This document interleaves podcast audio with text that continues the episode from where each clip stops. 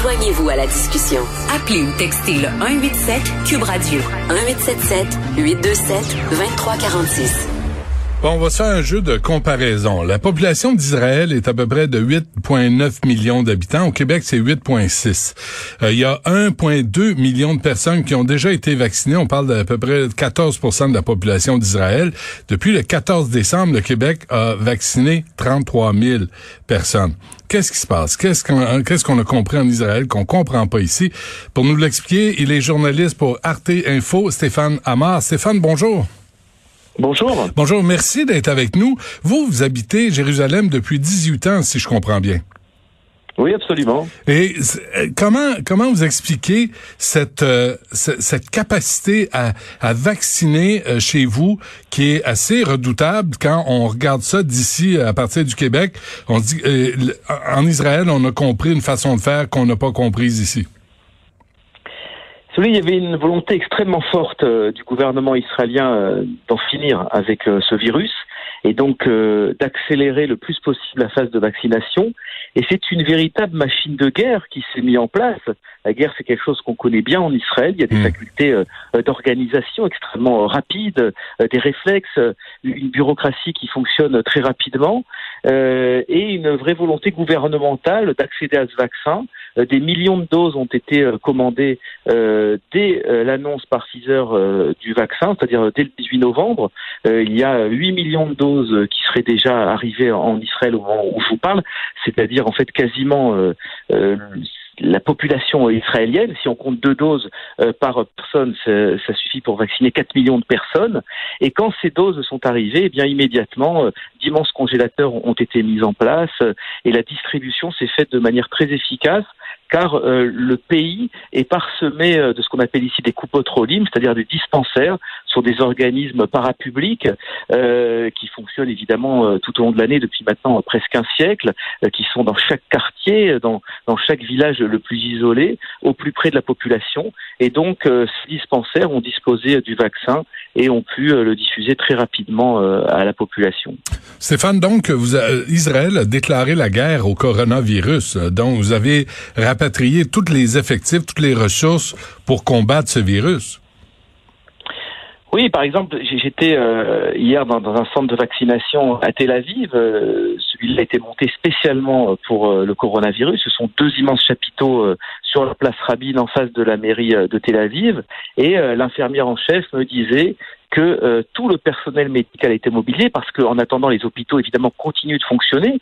Le pays euh, est confronté à une troisième vague extrêmement sévère, donc euh, les, taux d'infection augmentent. Il y a beaucoup de gens qui vont dans, dans, les hôpitaux, mais parallèlement, eh bien, ces mêmes infirmières qui sont mobilisées à temps plein à l'hôpital viennent quand même en plus dans ces centres de vaccination pour vacciner les gens, si bien qu'elles font des semaines à 6 ou 7 jours de travail par semaine. Hmm. Euh, je comprends pas la situation chez vous parce que là, on voit le le taux de vaccination qui est assez élevé. Et pourtant, euh, si je comprends bien, jeudi, demain, à minuit, vous retombez en confinement, mais vraiment très strict. Oui, alors c'est tout le paradoxe. Effectivement, euh, la vaccination va très fort, mais les gens qui ont déjà été euh, infectés, eh bien, continuent de propager la maladie, si bien que les, taux de contamination montent en flèche. Ce qu'il faut tout de même préciser, c'est important, c'est que vous savez, la société israélienne est segmentée en, plusieurs secteurs, hmm. et les secteurs très clairement les plus touchés pour cette troisième vague sont une nouvelle fois le secteur ultra-orthodoxe et le secteur arabe israélien ce sont dans ces localités qu'on trouve le plus de cas. Néanmoins, effectivement, euh, le gouvernement euh, va procéder à un confinement extrêmement strict, mais tout en disant qu'il durait deux semaines et que c'est euh, le bout du tunnel, que normalement l'épidémie devrait disparaître fin février, début mars. Parenthèse euh, sur le cas des Juifs ultra-orthodoxes, euh, Stéphane Amar, c'est euh, ici au Québec, on, on, on, a aussi une communauté de, de Juifs assidiques et c'est dans les nouvelles, des, dans les journaux aujourd'hui, euh, on refuse de fermer les écoles, on refuse de se confiner, on refuse les, les mesures sanitaires. Alors c'est c'est une façon de voir la vie, c'est une façon d'imposer la religion aux autres. Qu'est-ce qui se passe? Qu'est-ce qu'ils ne comprennent pas à, ce, à, cette pandémie? Il y a eu exactement les mêmes phénomènes euh, au début de l'épidémie euh, ici. Euh, des, des, communautés entières ont refusé de se confiner ont refusé d'obéir tout simplement aux ordres du gouvernement. Je crois que ce qui résume cela, c'est une défiance par rapport à toute autorité qui ne soit pas une autorité rabbinique, une défiance par rapport aux autorités de l'État. Alors c'est le cas euh, évidemment, vous le disiez, euh, au Canada, mais c'est le cas aussi en Israël, où une partie du monde orthodoxe ne reconnaît pas, ne reconnaît pas la légitimité même euh, de l'État d'Israël, qui est vécu comme un, État, si vous voulez, impie, et ne suit que les recommandations des rabbins. Les rabbins plaçant au-dessus de tout l'étude de la Torah, ils conseillent à leurs fidèles de continuer à enseigner, à étudier et à se rassembler euh, même au prix euh, de ravage euh, que peut faire ce, ce virus dans, dans, ces communautés. Et comment, Stéphane, le gouvernement israélien réagit à cette défiance? Parce qu'ici, on, on, veut, si on, si on agit, si on impose les règles, on, on est taxé d'antisémitisme. C'est un, un cul-de-sac. Il n'y a, y a, a pas de solution à ce problème. Non, mais sachez que cette euh, accusation d'antisémitisme existe aussi euh, en Israël. Ah euh, certains orthodoxes accusent effectivement, oui, bien sûr, le, pouvoir, en tout cas, d'être anti-religieux. Le, le, gouvernement marche sur des œufs. Il y a eu des interventions extrêmement musclées dans certains quartiers. il y a eu des arrestations. Il y a même eu des émeutes qui ont opposé certains jeunes orthodoxes à, à la police. Euh, mais globalement, euh, au fil des mois, euh, la loi a réussi à se faire respecter. Les rabbins les plus éminents ont changé de position au cours de cette épidémie, se sont rendus compte de la gravité et ils ont infléchi leur discours. Cette fois-ci, en tout cas pour la vaccination, ils ont encouragé tout le monde, tous leurs disciples à aller se, se, faire vacciner et à respecter plus ou moins les, les consignes de confinement, même si ce certains, certains quartiers, certaines localités en Israël sont des véritables zones de non-droit à ce niveau-là. Ouais, euh, au Québec, euh, ces dernières semaines, Stéphane Amar, on comptait 2500 cas, nouveaux cas par jour. Chez vous, en Israël, je lisais que le gouvernement visait comme objectif un taux de contamination à 1000 cas par jour. C'est vraiment en deçà de ce que nous vivons ici et euh, on, s'apprête à, à, entrer en confinement à partir de, de cette nuit. Minuit. 1000 euh, cas par jour, c'est quand même pas très élevé. Est-ce que le gouvernement est si sévère? Non, mais c'est les, niveaux qui ont existé euh, durant l'été et qui ont permis au pays de reprendre une vie à peu près normale, c'est-à-dire d'ouvrir les restaurants, euh, les hôtels et de permettre aux Israéliens de, de, passer une saison estivale à peu près correcte. donc il est évident qu'au-delà de, de, cette limite, on le voit bien, très vite, l'épidémie reprend une courbe exponentielle et on, en arrive à des confinements comme celui dans lequel on va rentrer. maintenant, on se rend bien compte aussi qu'il n'y a qu'une seule solution euh, pour mettre fin à cette épidémie, c'est le vaccin. Et c'est pour ça que toute la stratégie euh, israélienne est basée euh, sur le vaccin. Tous les moyens ont été mis au service de la diffusion de ce vaccin. Ouais, vous êtes auteur, Stéphane, de, du livre Les meilleurs ennemis du monde chez De Noël. Vous avez publié ça en 2008. On, Israël est critiqué aussi de ne pas avoir étendu la campagne de vaccination, je comprends bien, aux Palestiniens à la bande de Gaza. Qu'en est-il? Alors c'est évidemment une question assez délicate. Euh, la bande de Gaza et même la, Cisjordanie euh, sont administrées par des autorités palestiniennes. Le Hamas euh, dans la bande de Gaza et euh, l'autorité palestinienne de, de, Mahmoud Abbas en Cisjordanie. Et ces deux autorités, chacune sur leur territoire, sont chargées de la santé. Donc théoriquement, si vous voulez, Israël n'a pas à intervenir dans ce domaine. Elles sont autonomes.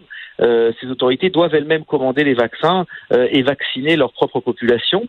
Euh, en ce qui concerne les Arabes israéliens, qui sont également des Palestiniens, mais qui sont citoyens de l'État d'Israël, qui représentent 20% de la population du pays, mmh. ils sont vaccinés exactement euh, comme tous les autres citoyens. Et d'ailleurs, euh, le Premier ministre Netanyahou s'est fait photographier euh, à côté d'un arabe israélien qui aurait reçu le millionième euh, vaccin hmm. euh, de, de, cette campagne. C'est évidemment symbolique, ça, ça, a été un choix, mais le fait que Netanyahou soit fait photographier aux côtés d'un arabe israélien n'est pas un hasard. Il y a une volonté du Premier ministre de, de redorer son image auprès de cette communauté avec laquelle il y avait maille à partir. Mais je ne pense pas, en tout cas, qu'il y ait une discrimination. Et encore une fois, les, les Palestiniens sont responsables de leur propre système de santé. Croyez-vous vraiment qu'il était ce millionième à recevoir le vaccin, pas un million et trois ou euh, 998 000. C'est évidemment, comme je vous le disais, c'est évidemment un coup de communication ouais. euh, qui, qui n'a trompé personne. On rentre dans une période électorale. Euh, quatrième élection en, deux ans. Euh, le système est extrêmement instable en, hmm. ce moment. Hmm. Euh, et euh, le vote arabe, hein, je vous dis, qui représente quand même 20% de l'électorat, est un enjeu important, y compris pour la droite, pour, pour le Likoud. Et c'est sans doute pour ça que Benjamin Netanyahu a saisi l'occasion en désignant ce, ce millionième vacciné dans le secteur arabe. Et, d'un point de vue politique, les juifs ultra-orthodoxes aussi ont un, un poids politique important. Oui, parce que leur démographie est extrêmement dynamique. Euh, ils font de, beaucoup d'enfants par rapport au reste de la population, donc euh, ils représentent une part toujours plus importante euh, de la population israélienne. Ils sont représentés par deux partis.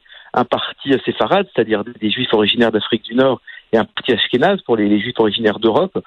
ces partis représentent environ 9 à 10 députés chacun, c'est-à-dire à eux deux, euh, quasiment un cinquième du Parlement euh, israélien. Mmh. Donc c'est une force avec qui il faut compter. Ils ont fait partie de toutes les coalitions euh, gouvernementales ces dernières années.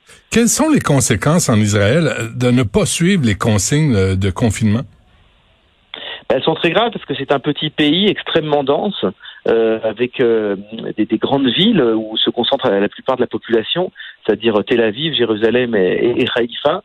Euh, donc le, virus se propage euh, très très vite et euh, ce qui crée également beaucoup de tensions à l'intérieur de la société israélienne parce que si la plupart des gens respectent évidemment ces consignes, ils sont absolument scandalisés quand une autre partie de la population ne les respecte pas. Mmh. et c'est pour ça que les, les, les autorités s'efforcent de faire respecter cela par tout le monde. Mais je vous disais, il y a, il y a, certaines autonomies, quelque part, certaines zones autonomes qui subsistent dans le pays et dans lesquelles il est très difficile d'appliquer la loi générale. Ouais. Euh, en conclusion, je lisais que vous avez donc mis la main, vous m'avez dit, sur 8 millions de doses de vaccins. Et je lisais que Israël avait accepté de payer euh, le gros prix, là, 25 euros par dose. C'est à peu près 40% de plus que, que le prix négocié par les États-Unis ou l'Union européenne. Israël a décidé de prendre des, mesures, de mettre de l'argent, euh, put, your, money where your mouth is, comme on dit en anglais, de vraiment mettre l'argent sur la table pour obtenir les, toutes ces doses. Oui, ça, ça a été confirmé euh, de manière officieuse par, des membres du gouvernement. Effectivement, Israël a, payé la dose plus de 40% au-dessus du, prix du, marché pour être livré en priorité, pour être livré à, à profusion. Mais cette mesure n'a pas réellement fait polémique parce qu'on estime que le jeu en vaut la chandelle, chaque journée gagnée euh, sur le confinement, c'est énormément d'argent que l'État économise en, indemnisation euh, notamment. L'économie repart. Et donc, euh, la, stratégie choisie par Netanyahou est cautionnée par l'ensemble de la classe politique, à savoir qu'il a bien fait de payer cher pour être servi en priorité. Et de fait, Israël se place en tête des pays vaccinés par le nombre d'habitants. ça vous tente pas, Netanyahou, d'appeler Justin Trudeau pour lui donner quelques conseils? Je ne pense pas que les deux hommes soient en, en excellent terme. En tout cas, ils mènent des politiques extrêmement différentes, vraiment du, point de vue euh, identitaire. Euh, mais j'imagine par contre qu'il a beaucoup échangé avec son ami Trump sur le sujet. Ah, j'imagine. Alors, journaliste pour Arte Info, Stéphane Amar, merci, c'est un, un, vrai plaisir. Merci à vous. Et bon courage. Et bonjour au Québec que j'aime beaucoup. Au revoir.